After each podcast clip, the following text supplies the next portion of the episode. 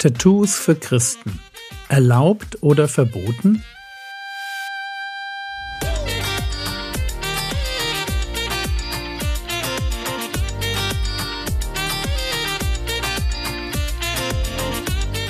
Theologie, die dich im Glauben wachsen lässt. Nachfolge praktisch, dein geistlicher Impuls für den Tag.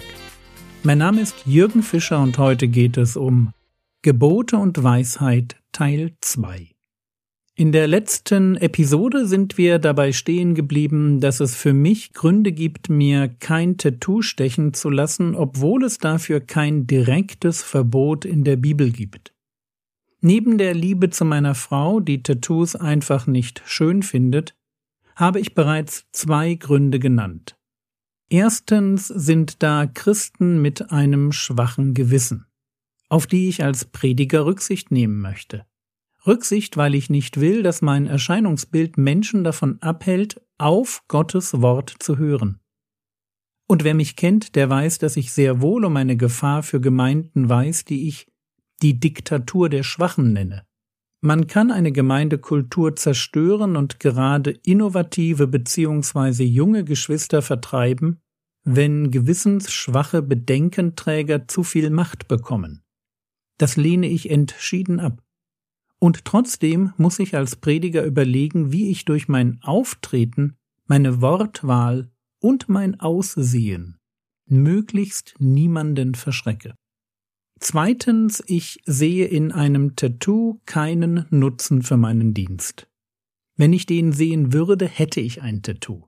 Aber ich sehe den Mehrwert einfach nicht und dann ist mir Geld und Zeit, die mir Gott anvertraut hat, einfach zu schade. Drittens, und dieser Punkt hat für mich tatsächlich Gewicht, auch wenn er vielleicht nicht so einfach zu erklären ist. Erinnert euch bitte an das Thema moderne Götzen aus der letzten Episode. Was sind die Götzen unserer Zeit? Ich hatte unter anderem den Götzen Selbstdarstellung genannt. Wir leben in einer Zeit, in der Menschen sich als superindividuelle Persönlichkeiten darstellen müssen. Ich behaupte, der postmoderne Mensch ist zur Einzigartigkeit verdammt. Dazu verdammt, sein Leben als hippes Ereignis zu prostituieren.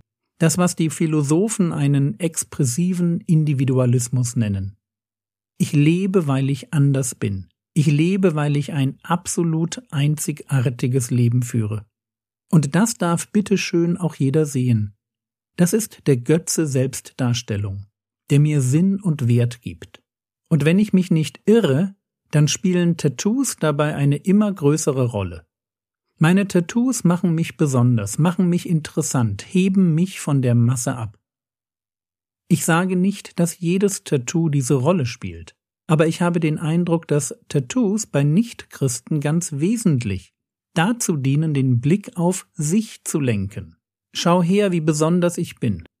Und was für Tattoos gilt, könnte ich natürlich auch über Kleidung sagen oder das Auto oder den Urlaub oder das neue Handy. Immer muss ich mir die Frage stellen, wofür ich lebe. Lebe ich dafür, gesehen und bewundert zu werden? Weil, wenn ja, dann ist das eine moderne Form von Götzendienst. Götzendienst, weil es uns dann um unsere Ehre geht. Aber was schreibt der Apostel Paulus? erster Korinther Kapitel zehn, Vers einunddreißig: Ob ihr nun esst oder trinkt oder sonst etwas tut, tut alles zur Ehre Gottes. Ich würde in einer Zeit, in der Tattoos ganz wesentlich dazu dienen, eine Sehnsucht nach Individualität zu stillen, gerade deshalb keines haben wollen, weil ich dem Götzen Selbstdarstellung kein Opfer bringen mag. Ich bin ganz einzigartig, weil Gott mich einzigartig gemacht hat. Und das reicht mir. Wie gesagt, der Punkt ist nicht einfach zu erklären, weil es hier ganz stark um die Motivation geht. Warum lasse ich mir ein Tattoo stechen?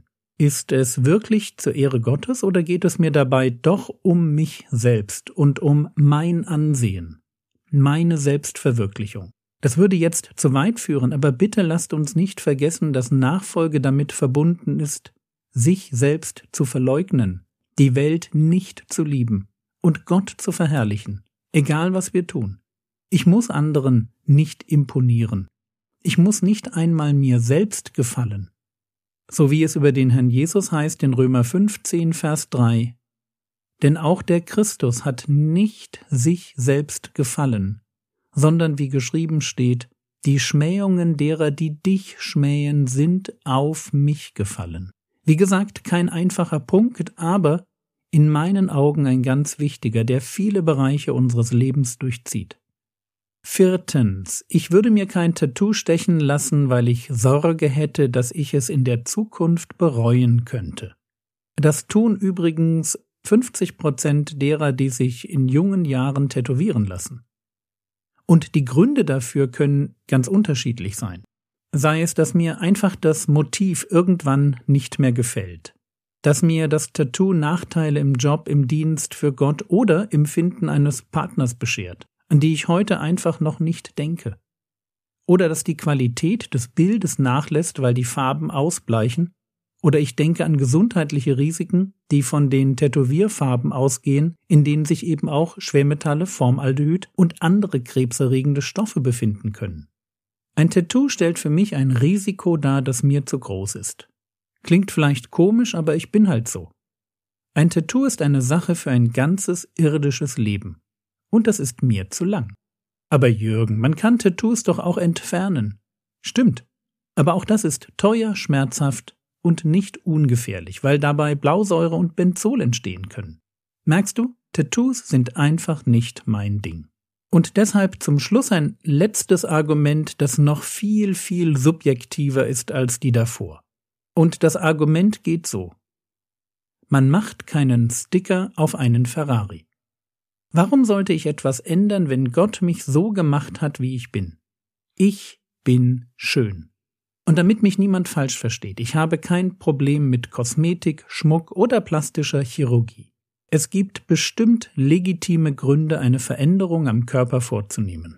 Der hebräische Sklave, der sich ein Leben lang an seinen Herrn binden will, der stellt sich an den Türpfosten des Hauses und lässt sein Ohr als Zeichen seiner lebenslangen Loyalität an den Türpfosten nageln. Der hat danach auch ein Loch im Ohr. Und trotzdem ist da in mir drin ein merkwürdiges Gefühl, wenn ich davon lese, dass Menschen sich über und über tätowieren lassen. Ich frage mich halt, ob hier nicht die Gesellschaft ein Schönheitsideal überstülpt. Und beim Thema Schönheit denke ich sofort an das Hohelied. Wer meine Vorträge dazu kennt, der weiß, dass ich dort sinngemäß formuliere: Ich liebe meine Frau nicht, weil sie schön ist, sondern ich finde sie schön, weil ich sie liebe. Und deshalb würde ich die Frage stellen wollen: Was hindert mich daran, mich so schön zu finden, wie ich bin? Was hindert mich daran, ein Ja zu mir in der Form zu finden, wie Gott mich geschaffen hat? Und mit dieser Frage mag ich das Thema Tattoos für Christen beenden.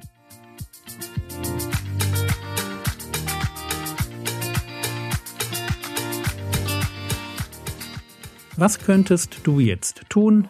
Du könntest dir in Ruhe noch einmal die Skripte durchlesen und überlegen, bei welchen Aspekten des Themas du in Ruhe noch weiterdenken möchtest.